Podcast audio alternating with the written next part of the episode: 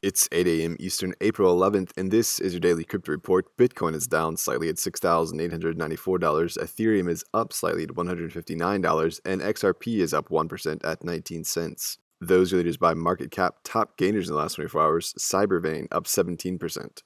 Today's headlines Canada's first fund tied to Bitcoin has made its way to the Toronto Stock Exchange. The fund is called the Bitcoin Fund and is a closed end fund aimed to add exposure to Bitcoin and the daily price movements of the US dollar price of Bitcoin.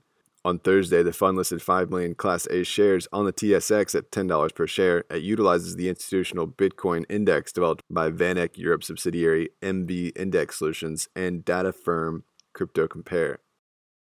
Yesterday, the IRS announced it's launching a tool for eligible U.S. citizens and residents who don't usually file a tax return to obtain access to government coronavirus related stimulus funds.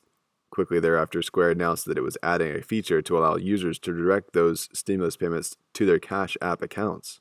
CEO Jack Dorsey tweeted, Get your $1,200 even if you didn't file a tax return in 2019. And Square explained their Cash App now offers routing and account numbers to enable those deposits. And finally, HTC is set to enable users on their Exodus 1S smartphones to mine Monero directly from their devices. HTC said it has partnered with ASIC chip design company Midas Labs for the initiative. Midas Labs is developing an app called DMiner, which is expected to be available in the second quarter of 2020. The app will mine whenever the phone is charging, but won't mine when the device is in regular use.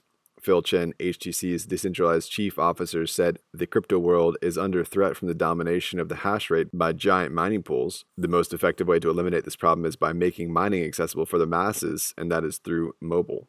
The app makes smartphone mining cost efficient, which gives initiatives to individual miners and helps to decentralize the network. According to Midas Labs, mining Monero on desktops is not cost efficient, with typical laptops mining XMR at an equivalent of around 6 cents per day by burning 65 watts of power which costs roughly 15 cents per day. The goal set by Zri Lee, the founder and CEO of Midas Labs, will be empowering Exodus users to mine at least a third of a cent of XMR per day, while the electricity cost is less than half of that. Well, those leading headlines today. Visit us at dailycryptoreport.io for sources and links. Find us on social media, add us to your Alexa Flash briefing, and listen to us everywhere else you podcast under Daily Crypto Report.